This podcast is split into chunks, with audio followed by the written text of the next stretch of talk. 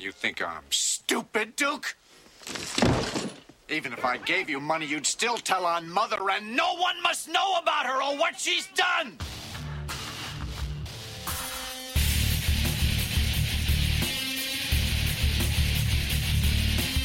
You're listening to the Skeleton Crew, radio at its scariest.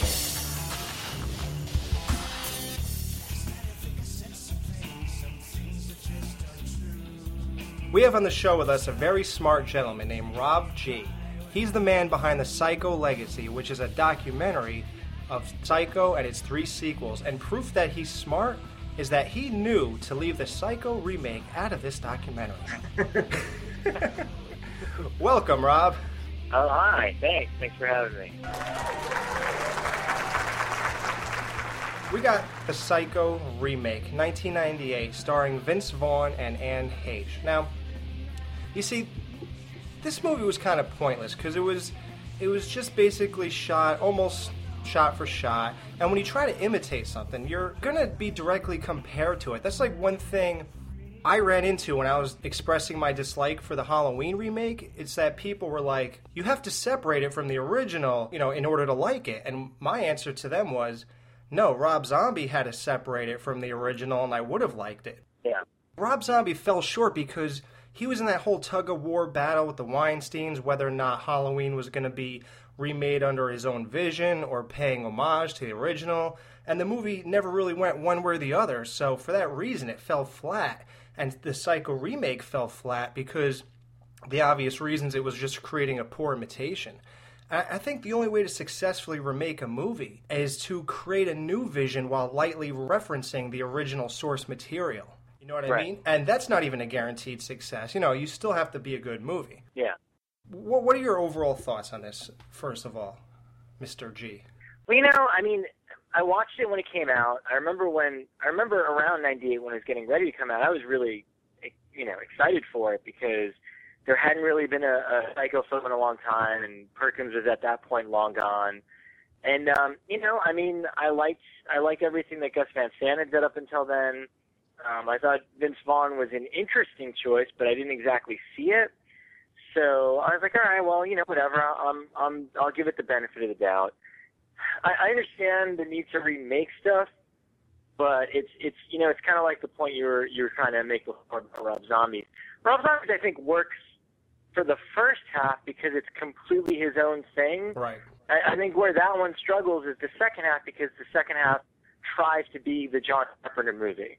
And, you know, love it or hate it, at least Halloween 2, Rob Zombie's Halloween 2, at least it's a Rob Zombie movie through and through and not trying to remake, you know, an element of one of the, you know, movies.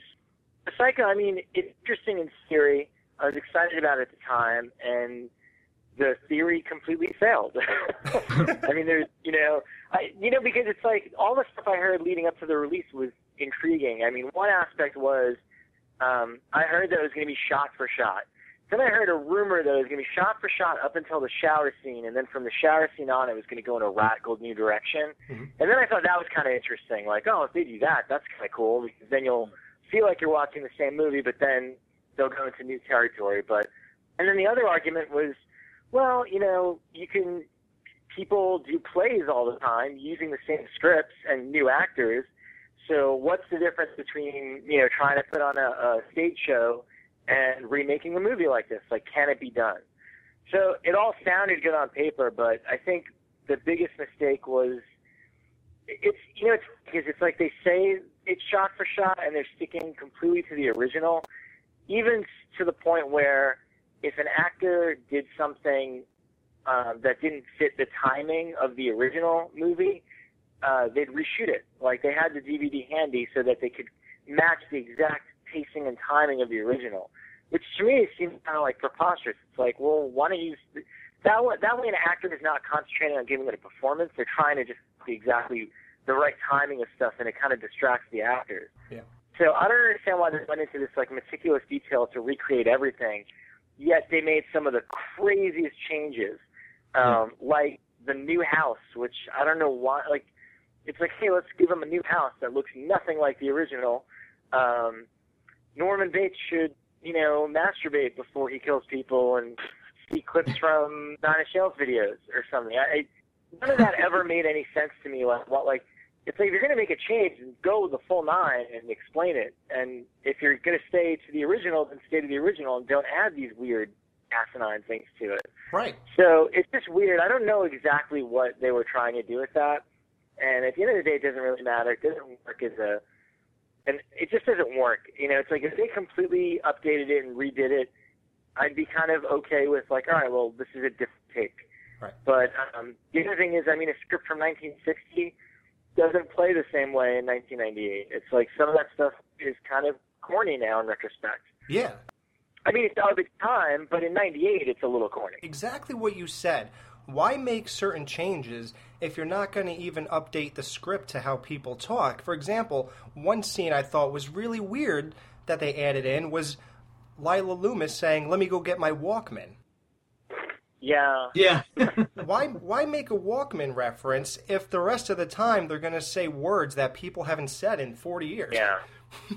All the decisions they made on it just seem very odd. I, I don't get them. they made the oddest decisions. Like you said, man, you know, they changed certain aspects of it. Like I, I noticed, um, you know, the the way uh, how much the car was and stuff like that, and, and and they kept a lot of the same. But if they're trying to play it as as '98, which they do in the beginning, they say it's 1998, and you're you're using the same dialogue, you know, that that they did back then. It just doesn't gel. It just doesn't go well. I think the most successful remakes are the ones where, like I said, they touch lightly on the source material. For example, I know a lot of people hate this, and this is probably a bad example, but House of Wax, I really liked it, but that's just my personal opinion. But the thing that's even better about it is that they didn't just recreate the Vincent Price, which is also a remake, but it's cool that they just took something loose, House of Wax, okay, and that's it. That's what you got to do with stuff like this. You could have done so much with with Norman Bates.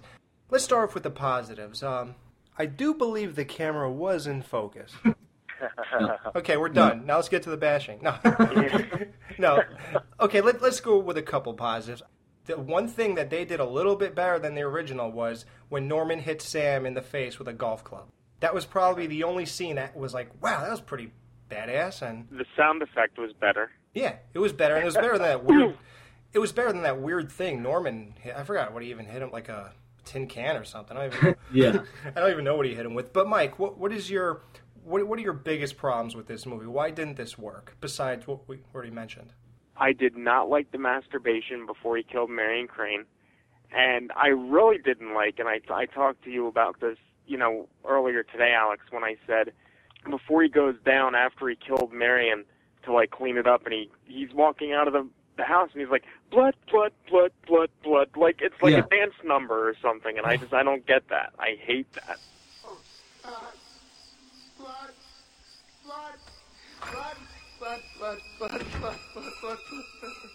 Yeah. That really bugged me too, Mike. Yeah, that drove me crazy, actually. the acting was terrible. I felt like I was watching a bad school play of this movie. The acting started off. Rob, what did you think of the act? I know that you give a pass to uh, William Macy. was We it? made William H. Macy. Yeah. Yeah.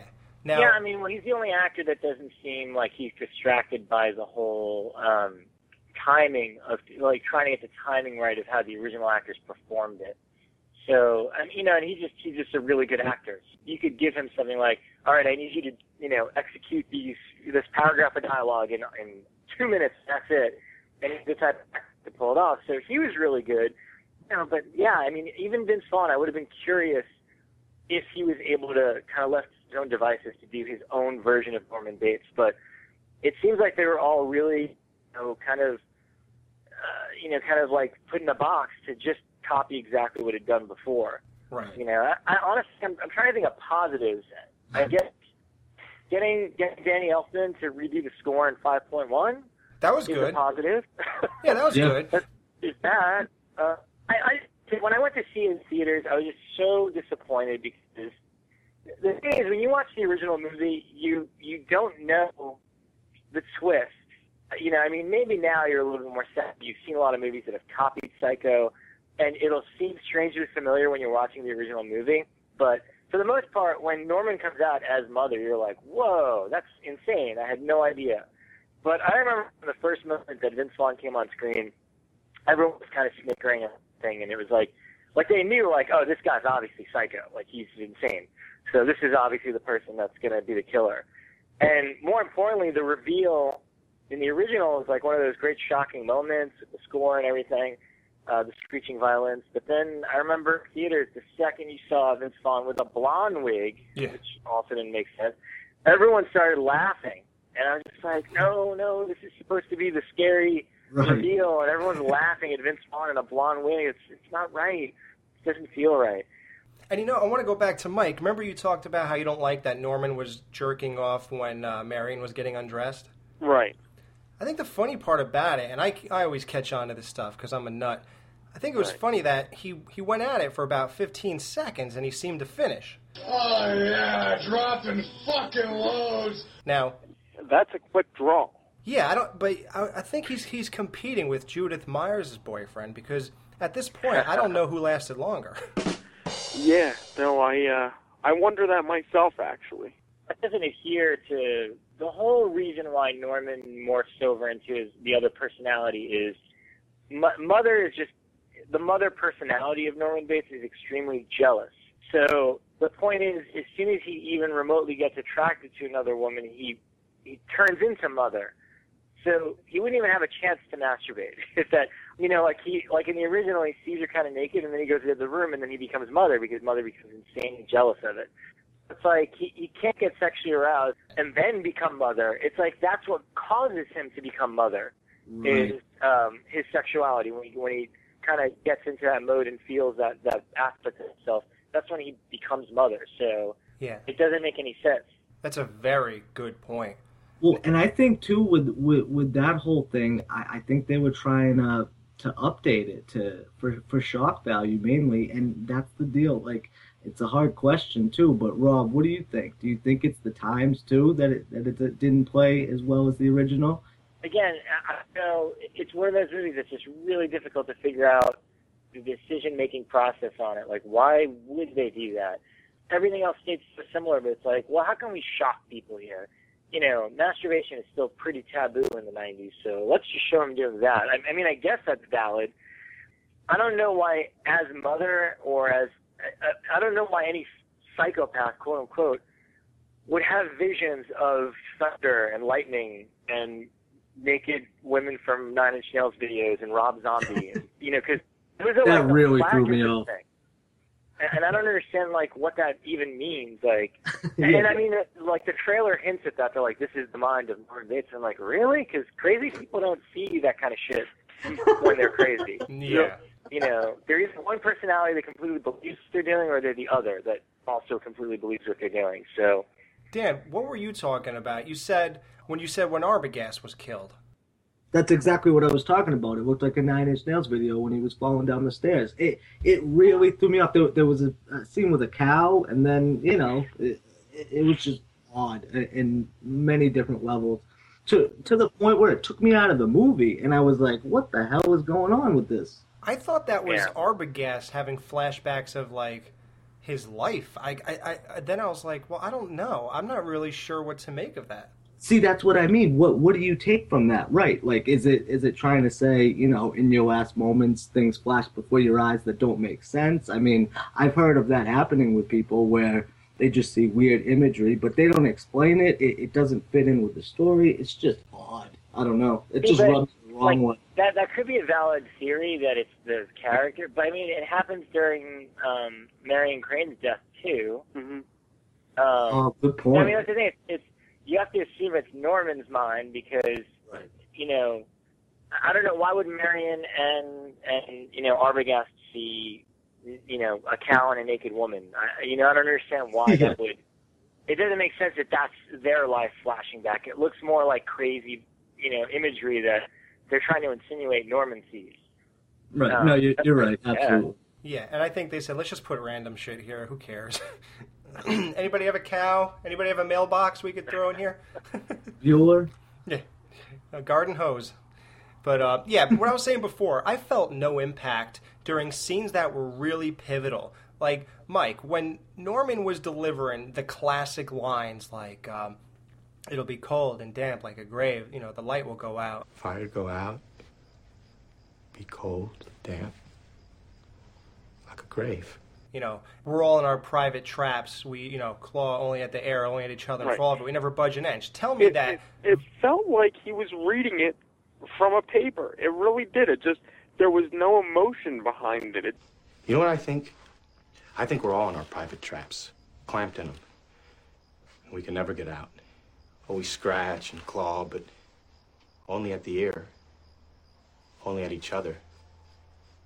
And for all of it, you never budge an inch. the only person that I felt exhibited any sort of emotion in the film was William H. Macy. Other than that, they were all just flat. They didn't. There, there was nothing. Wouldn't it be better if you put her someplace? You mean an institution? A madhouse? People always call a madhouse someplace, don't they? Put her in someplace. I'm sorry. I didn't mean it to sound uncaring. What do you know about caring? Have you ever seen the inside of one of those places? The laughing and the tears, and the cruel eyes studying you. My mother there? when Anthony Perkins delivered that line, you knew that shit hit the fan just now in this conversation, and you were like, "Oh shit!" And Ma- and Marion Crane knew it, we knew it, and you could see it, and you just hope that the next few words this guy says is going to be, you know, he's going to calm down and go back to normal. When Vince Vaughn said it, Do you mean an institution? Madhouse. People always call a madhouse someplace, don't they? Put her in someplace. I'm so. I didn't mean to sound uncaring. I, What do you know about caring? Have you ever seen the inside of one of those places? The laughing and the tears and the cruel eyes studying you? My mother in there? Did you notice that he he couldn't even rely on his delivery to get that point across? He had to make that weird face like he was mad. He's like, "A madhouse? What do you know about caring? Have you ever seen the inside of one of those places? The cruel's eyes staring at you? Like it was just it was so bad and he knew it that he had to start making faces to show us he's mad. Or or to get that thing across when Anthony Perkins did it just in his tone of voice and his delivery. He owned the role. And all of those scenes could have fell flat, as you just saw in this remake, but they didn't fall flat when Anthony Perkins did it. Yeah. I mean, it's just a testament to him as an actor. Yeah, well, that do you want to say that, or do you want to say that Vaughn could have done it had those lines been updated? It really depends on the person that plays it and what kind of restraints they have on them. Right. Um, and it seems like these guys had a lot of restraints. And the other thing is just, you know, Anthony Perkins is a completely different type of actor than, than Vince Vaughn. And there's so much stuff that Perkins did that really solidified him as that character. I don't know what I, I think. I didn't hate Vince Vince Vaughn's, um, you know, his whole his whole role in that because, like like Rob said, you know, it seemed like he had restraints and you can only work with what you're given, and it didn't seem like they had a lot of leeway. It being shot for shot, practically line for line. What do you do with that? You know what I mean? So I, I, I don't hate hate this movie, but it's almost like I see no point in why they would make it. That's all. Yeah, and watching it the whole time because uh, I don't know if Rob knows this. I never watched it. I, I was hoping to die saying I never watched this. Yeah, But- it's my fault. Yeah, Mike put me up to the challenge, and I, I purposely, I wouldn't even watch the trailer. Like they're like, dude, just check out the shower scene in the trailer, whatever. I wouldn't even do it. I said, I'm not watching this piece of shit, and uh, I ended up doing it for the show. But you know, whatever. You know what I was just really wondering when they were sh- doing those flashes and visions, why didn't they put the car salesman's hair in there? Wouldn't, wouldn't, wouldn't that have been the scariest thing they could have shown? yeah, would have been good. Was that not scary or Quite what? possibly. Yeah. you know, back to William H. Macy, I, I disagree with Rob and Mike because to me, he just didn't have that face that made you go, oh shit, this guy's going to ruin my life. Like, For real? he he didn't have the intimidation factor. Dude, watch his watch his parts again. Oh, I forget the guy that played him in the original. I forget his name. I know, I was Um, just trying to say that. Martin Balsam. Oh, he's that's fine. it. Yeah, yeah. he's fine, but it's I mean he doesn't. I mean nobody in it really compares to anybody in the original in terms of you know acting ability because again Vince Vaughn's not on on his game on this because I, I, he must have been he must have been limited by what Gus Van Sant wanted him to do. But if you go back to the original and watch the scene of Arbogast interrogating Norman Yeah. and just Balsam and, and Perkins together, that's like one of the greatest examples of you know that's just some of the finest acting ever captured on film. Like those guys are so good together. Absolutely, dude. And a lot of it was them recommending, in, in particular, Perkins recommending how he wanted um, them to kind of keep stumbling over each other's words, even though it might interfere with their coverage, the way they would they, they would normally shoot it. But um, but yeah, no, Hitchcock was totally for it, and it, it turned out to be you know It's a great moment. Oh, I think perfect. I mean, when when that scene, the interrogation, like you really, you felt like you were on the hot seat, didn't you? I mean, like you lived through Norman during that entire scene, and you were like, "Oh shit, come on, don't mess up, don't mess up. Keep keep, keep your game face, keep your game face." And when Vaughn did it, and this other guy, Macy, I just felt like it was two guys rehearsing lines. Now, th- this might be a case of, well, you're just comparing it to the original. You gotta like separate yourself, but you can't. That, I think that's the major problem here. There's no way out of Yeah. it. There's no way out of it. You have to. Yeah, it's, one of those rare movies that it's just so influential and so original that it's really impossible to separate it. And that's kind of the way I approach. I mean, a lot of the newer remakes, I always have a tough time the first time I watch them because of that. But I've been able to separate them and enjoy them for what they are. But this is one of those rare occasions where it's really, really hard, really, really hard to differentiate the original and your memory of the original and the remake because it's just it's that indelible. Yeah. Did do you watch this movie for fun ever or no? Which one? The remake? Yeah. I, no, I mean, I, again, I, I own it, and I saw it when it came out, and I watched it. I think around the time that I was doing Psycho Legacy, and I thought I might be interviewing people from it, but I just it. Every time I put it on, it, it honestly just feels like a waste of time to me. It's like, well, why am I going to watch this for the next 90 minutes when I'd Yeah. rather watch the first one over again or any of the, you know, any of the sequels, which I think are superior to it. So there's better things to do with my time than, than to revisit a remake. I don't really enjoy all that much. Exactly. Do you feel that way about all remakes, though, Rob? Because Julianne Moore was just confirmed as um, Carrie's mother this week, and she, she- you know, she did the remake of Psycho too. So, what do you think of that role? And do you think? I'm Oh. I'm I'm all right with that. I'm curious. I mean, I I don't watch the movie until it actually happens because I don't know what the hell they're doing. I mean, Right. that one in particular, you know, uh, Boys Don't Cry, the the Kimberly Peirce who directed that. I mean, she's a pretty darn good director uh, with drama, uh, especially you know teens, and uh, she proved that with Boys Don't Cry. So that's intriguing that she wants to tell the story of Carrie and Julianne Moore's a great actress. I mean, she's not very good in Psycho, but again, I don't I don't fault the actors for what happened with Psycho. I, I kind of fault the director for confining them to trying to recreate, you know, not only physically but like the timing of the original performances. Um, and then the little girl they got uh, from uh, I forgot her name. It's like Chloe Morton. Chloe Moretz, yep. I'm I'm telling. I I think she's great. I mean, Yep. she's been you know everything I've seen her in from Five Days of Summer to Kick Ass. Um, uh, you know, she was just in Hugo. I thought that was great. She's a great little actress. So, I mean, I, I'm intrigued by the Carrie remake. Now, again, it's going to be a little weird, but they've already remade it though. I mean, there's there's already two other Carrie movies. So, to me, it's not one of those like sacrilegious. You know, the first Carrie was made before I think I was born. I think it was like 75 or 76. So it's it's well over 35 years old. We can remake that one. Yeah, isn't, and isn't Uh, the remake a made-for-TV movie or something like that? Yeah. My hobby is stuffing things. You know, taxidermy. Yeah. Yeah, I, I guess I'd rather stuff birds. Well, because I hate the look of beasts when they're stuffed. You know? Foxes and chimps. Some people even stuff dogs and cats. I couldn't do that. No, I, I think only birds look well stuffed because, um, they're kind of passive to begin with. I don't know. th- th- Just things like the Bates Motel sign I thought was terrible. Oh well, yeah, that. Oh, the, you know what? The motel itself was terrible. The it just the motel, the house. But we talked about the house. Well, Yeah, we talked about that. touched On the house, but the house was horrible. The motel was horrible. Uh, Vince Vaughn's fake laughing was terrible. Um, the the actors who played Mr. Lowery and Cassidy, the the two guys in the bank, absolutely terrible.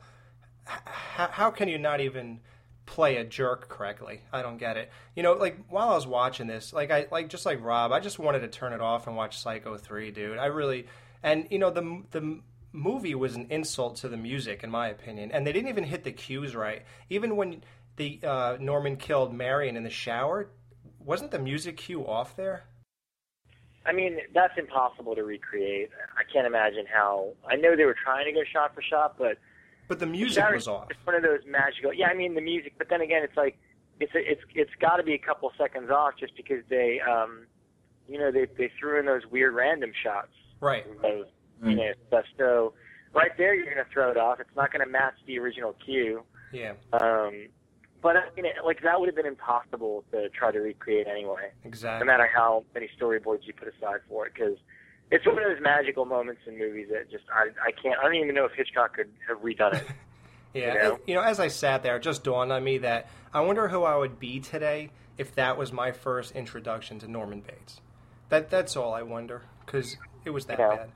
But either way, Rob, what's your favorite uh, Psycho movie out of out of the franchise? What's my favorite? Mhm.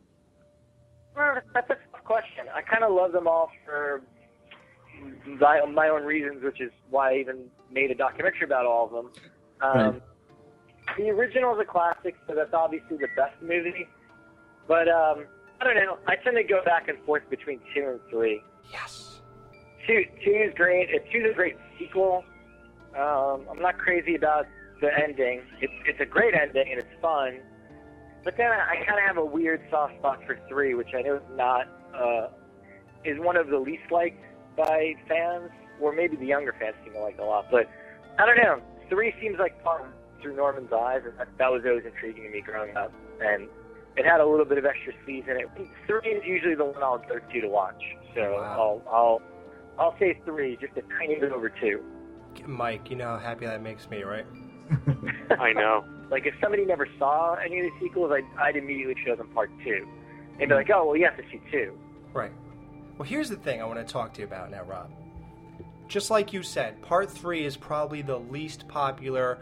All the experts, you know, oh, two was a stunning, eloquent, great sequel. And part three, that's just a piece of garbage that was just trying to cash in on the 80s slasher crap that was going on. And they were, it was obviously competing with what was going on. But I ask you this I'm going to pose this to you.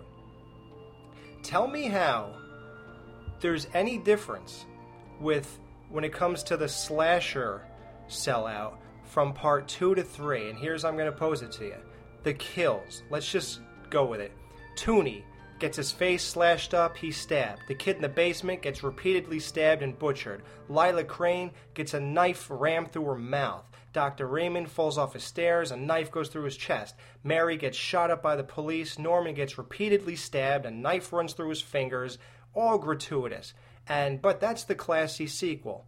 Part 3 only has a nun falling down a stairwell, an attempted suicide, a girl in the phone booth, which was very reminiscent actually of the shower kill, a chick taking a piss on the toilet, getting her throat cut, and Duke getting hit with a guitar and strangled and drowned, and Maureen falls down the stairs into the Cupid's arrow, just like Arbogast. Now, what is so crazy about part three compared to part two? I think I just listed off way more kills and pretty uh, a, a lot more extravagant, if you ask me. How is part three any more of a sellout than part two? I, I never looked at three as a as a cash in to the slasher. I mean, that was just kind of maybe maybe that was the studio's intentions with it because uh, you know they didn't really have much faith or confidence in Psycho 2 until Perkins got on board, and then it became a huge hit for them. So, um, so I'm sure you know Universal Studios is probably like, oh, well, we made a lot of money with Psycho 2, and now there's these Friday 13th movies, and there's all these other movies making money, so we need to make a Psycho 3. But I don't think filmmakers. I mean, you know, I, I'm sure Perkins didn't think of it that way. He was looking at at it as an opportunity to direct and get into directing. Mhm. And unfortunately, he only did two movies as a director, which is a shame because he had, you know, between that and his other one, which is uh, Lucky Stiff, he um he had a lot. Of, I mean, he had an interesting promise. I, I didn't realize it when I was watching Psycho three, but reading up more on Perkins, he had a very European sensibility. He really liked a lot of films, you know, kind of from from Europe. Um, and you, you know, it's got. I mean, I see a lot of Argento in Psycho three. You know, a lot of the weird colors and the the neon stuff, and you know, a, a lot of your sensibility. Because I, I later went on to appreciate a lot of the the Italian horror movies and stuff like that. So that's I don't know. That's interesting. I don't, I don't think I don't. I maybe the studio wanted it to be a, a knockoff or a cash in, but Artistically, uh, artistic, but artistically, I think Perkins is doing the complete opposite and making the most uncommercial movie Right. uh, that Universal Studios was going to put out that year. dude, that movie's fascinating, man. And I think what really makes it perfect is you're literally seeing it through the eyes of Norman Bates, literally, because there was a lot of, um, you know, everybody knows that Anthony Perkins was a little off in in his normal life, and that's what made him so perfect for the role. So you're actually, in a weird way, the the person that made that character come to life. You're seeing it through that guy's eyes. Yeah. That just like solidifies everything about Norman Bates. And what I like about that movie is that Psycho 3 was, it felt like to me, another day at the Bates Motel. Like, part one was the introduction. We're all getting to see what's going on here. Part two was all about these two chicks trying to make them go crazy again. And part three just seemed like, you know, let's all go camping in Crystal Lake. Maybe Jason will be around. Let's go to the Bates Motel. Maybe Norman, you know. But that would be a day going to the Bates Motel. And that's what's cool about it. Yeah. I presented the same question to Jason Allentoff, webmaster of thepsychomovies.com, on June 16th, 2011. And here was his response. the, the, the second movie gets more respect when it comes to that because even though there was gore in it, one can argue that it was done differently than three. I'll, I'll give you a great example. I had this discussion with Rob G and a few other people. Psycho 3 is, and I don't know if you agree, has a very sleazy undercurrent. The whole movie feels sleazy. It doesn't feel that way when you watch 2. Um, Two feels more like the original film in terms of suspense building, and that's what Richard Franklin was going for. Tony Perkins had just worked on Crimes of Passion uh, in 1984 with Kathleen Turner, which was a weird freaking movie. I just saw it recently and it was nuts, uh, but I loved it. Um, he took a lot of Ken Russell in Psycho 3, lighting wise, uh, you know, the way things were, were moving forward. Psycho 3 has a very sleazy undercurrent. And I think that's something that people catch on to, but they don't really know what is bothering them, if that makes any sense. So people who do that tend to lash out more about a film. It's the same thing with Psycho 4. People were saying, oh, geez, you know, even Leonard Maltin wrote Good Night, Norman uh, in one of his reviews. And it's like Psycho 4 was extremely good, actually.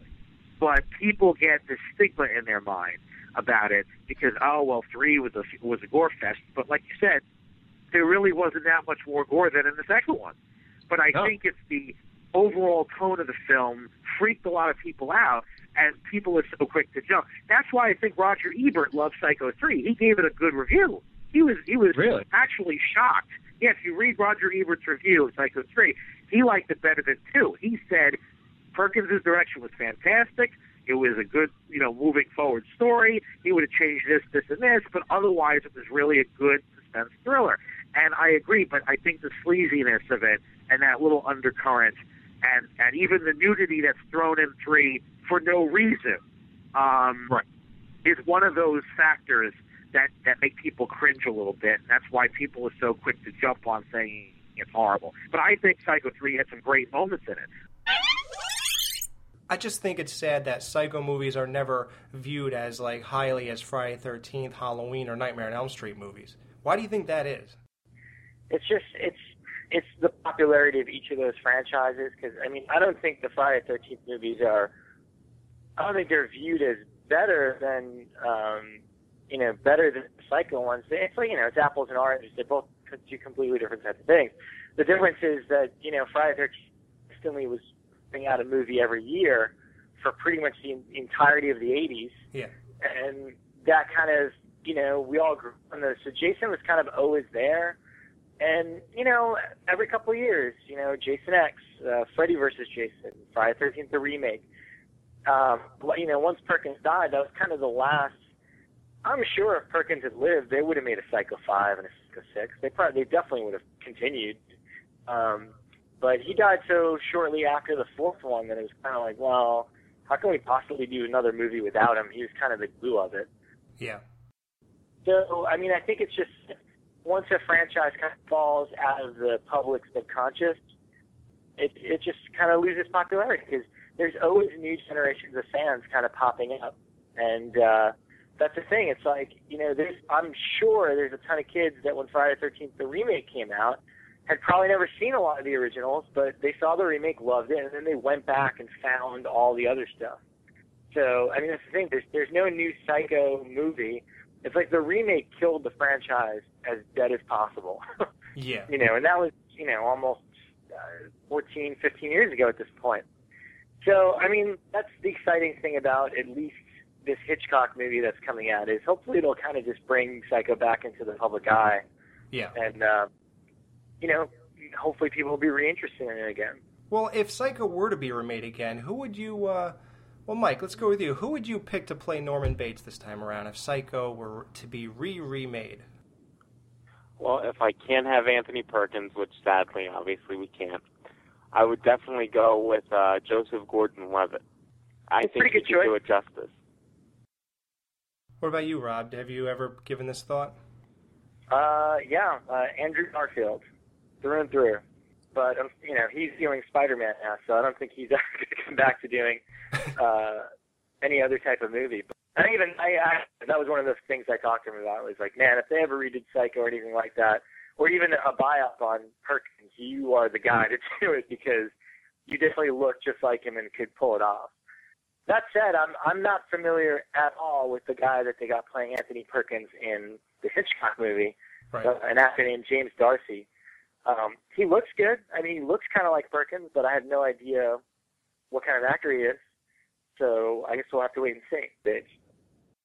Now I want to ask you. You you cre- you um released the Psycho Legacy, which is like I said, a documentary on all four Psycho movies. You released this on October nineteenth, two thousand ten. How how did it go? What's the reception like? Uh, yeah, no, I mean, uh, from what I understand, it did really well for Shout Factory. Um, and even now, two years later, we're we're still trying to get it out into other parts of the world. Um, it, it came out, unbeknownst to me, it came out in Germany on Blu-ray, which is weird because we didn't we shot it before the Blu-ray format even existed, so it's not in HD; it's in standard def. So I don't know how they managed to release an HD version of it when it doesn't exist, but and we're trying to get get it hopefully on TV somewhere by October of this year, like for this Halloween. And I'm sure again the the the new movie, which I think is just called Hitchcock now, Yeah. will hopefully draw a lot of attention to it and um, kind of keep bringing fans back to that original franchise. I mean, as far as my part in it, like mission accomplished. I did what I wanted to do, which was just remember and honor those movies and turn people back onto them.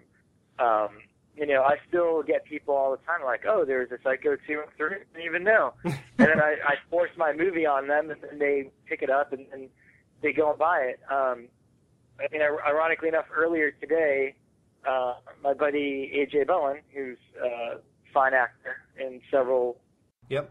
movies the last two years, he texted me this morning saying, "Hey man, was just taking a break, watched Psycho Legacy, and I ran to Amoeba to buy Psycho two, three, and four. Awesome. so, so it's nice that people, even friends of mine, like still see my doc and like, you know what, I should own those movies. Well, and go out pick I. I've seen them before. I've seen all the movies before, but honestly, until I, I saw your documentary, that really got me excited again to watch them again, and, and I loved them, and it made me took take another closer look at them, and you know that all goes to you, sir. So bravo. That's all. Well, thank you. I appreciate that. Again, mission, mission accomplished. And um, and I don't know if you guys knew about it, and I don't think it's a secret, so whatever, I'll tell you. Um, but I've been working on the book version of it for a little while now, which is probably going to take me quite a while. um, but there will be a book version of Psycho Legacy at some point in the not too distant future. Good. I'll buy it. Oh, of course, Yeah. I'll buy it. I'll support all this. So, what are you working on in the in the future besides this book? What do you have planned? Uh, I know you did the Evil Dead 2 Blu-ray. You did a little bit, a couple specials for that. Are you doing anything like that in the future? Yeah, there's a whole bunch, which of course I'm not allowed to say yet, but um, I'm gonna. I'm still working. I'm working on a bunch of stuff with Michael Felsher, who is the producer of a lot of those special features like Evil Dead 2 and Intruder, and um, he just got a, a slew of projects for the rest of the year that um, we're working on, and I've already started doing some of the interviews for one of them, which I think you guys are gonna really, really flip about and I already moderated one of the commentaries. It, it was the commentary was dream true, and again I can't say what it is, but the second you hear it, you'll be like, oh, that's pretty cool. So there's a bunch of stuff that that um, that you can expect from Redshirt Pictures on uh, some classic horror titles that are going to be re-debuting on DVD and Blu-ray. And besides that, I mean, the Psycho Legacy book is taking up a lot of my time it's going to be different than what the documentary was because I want them both to complement each other. I don't want I don't want anybody to feel like they're buying the same thing twice because it's totally not going to be that. Um, but it's it's going to be along the lines of the, the Crystal Lake Memories book, which is like this nice hardcover like uh, coffee table book that um, you know featured all the interviews completely unedited and uncut. And the nice thing about the Psycho Legacy book is I've been able to go back and get newer interviews with people that weren't in the movie because, you know, obviously with the movie I had to physically meet them to shoot the interview, but if you're doing a book, you could just get them on the phone for a few minutes. So, so I've already spoken to Dennis Franz from Psycho 2, and I got an inter- a new interview with him about Psycho 2 exclusively for the book. And, um, yeah, so I mean, the book is the main thing, and, you know, we'll see. We'll see what else is in store. Um, there's always some fun stuff with uh, with Drew Daywalt, but um, I don't know exactly what we're doing next yet. He's he's got his own stuff going on. Great. Well, thanks so much, man, for coming out on the show and helping us with this Psycho 1960 versus Psycho 1998 battle. Of course, my pleasure. Thanks for having me. Be sure to pick up Rob Galluzzo's The Psycho Legacy, available at Amazon.com. A complete documentary of all four Psycho movies. This is Alex. For Mike and Dan, we hope you enjoyed the Psycho 1960 versus Psycho 1998 battle. We'll see you next week in Cabin 1. So I don't have the guts, huh?